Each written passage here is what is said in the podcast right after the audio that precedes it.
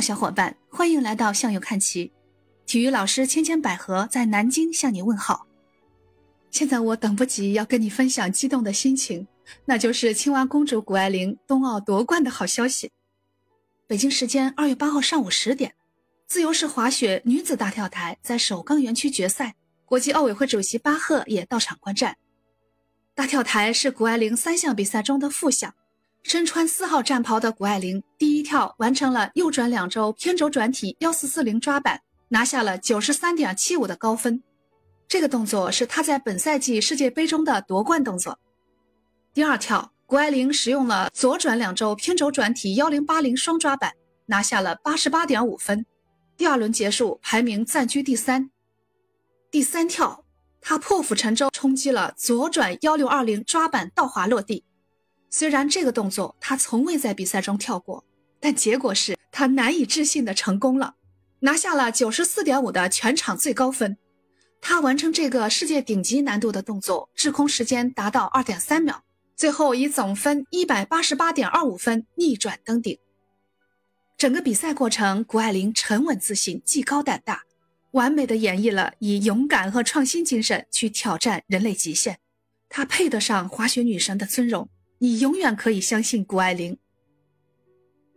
二零零三年出生在美国旧金山的谷爱凌，在二零一九年宣布加入中国籍。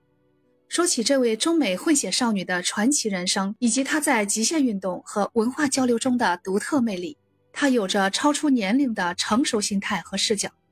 这当然离不开她与众不同的成长经历。谷爱凌从小就受到中国传统文化的熏陶，在实现梦想的路上。家人一直都是他坚强的后盾。从两岁开始，妈妈古燕每年暑假都会带他回到北京，让女儿结交中国朋友，为他报名参加一些短期课程，从而增加谷爱凌对于优秀传统文化的认知和了解，全方位的感受中国的一切。他说很喜欢温暖热闹的中国，喜欢博大精深的中国文化和种类繁多的中国小吃。他会用流利的京腔告诉别人。我是中国女孩，我是北京胡同里的大妞。在北京申办冬奥会成功那天，谷爱凌正好在北京，那时候就让她萌生了要代表中国队参加比赛的想法。今天她真真切切地出现在家乡父老面前，把自己凌空飞燕、翱翔天际的绝美技巧呈现给世界，惊艳了整个人类。她的勇气和智慧，顽强和妩媚，值得所有的盛赞。谷爱凌说：“选择回到中国的一个原因是想要帮助这个世界人口最多的国家推广冬季运动，带动更多的中国人关注并积极参与运动。北京冬奥三亿人上冰雪的目标是让举办冬奥会不仅仅是关注竞技层面的争金夺银，而是能把更多的普通群众能吸引到冰雪场去参与体育运动，来作为办赛的最大目标。现在，带动三亿人参与冰雪运动的愿景已经成为现实。”谷爱凌回忆起以前在中国滑雪碰到的都是熟面孔，因为很少人参与这种运动，而现在成千上万的人参与其中，太棒了！这是推广这项运动的大好时机，也给我带来很多快乐。谷爱凌认为，体育是很好的团结与沟通的桥梁，因为所有人朝着一个目标努力，把不同种族、不同性别和不同国家的人连接在一起，只为挑战人类的极限。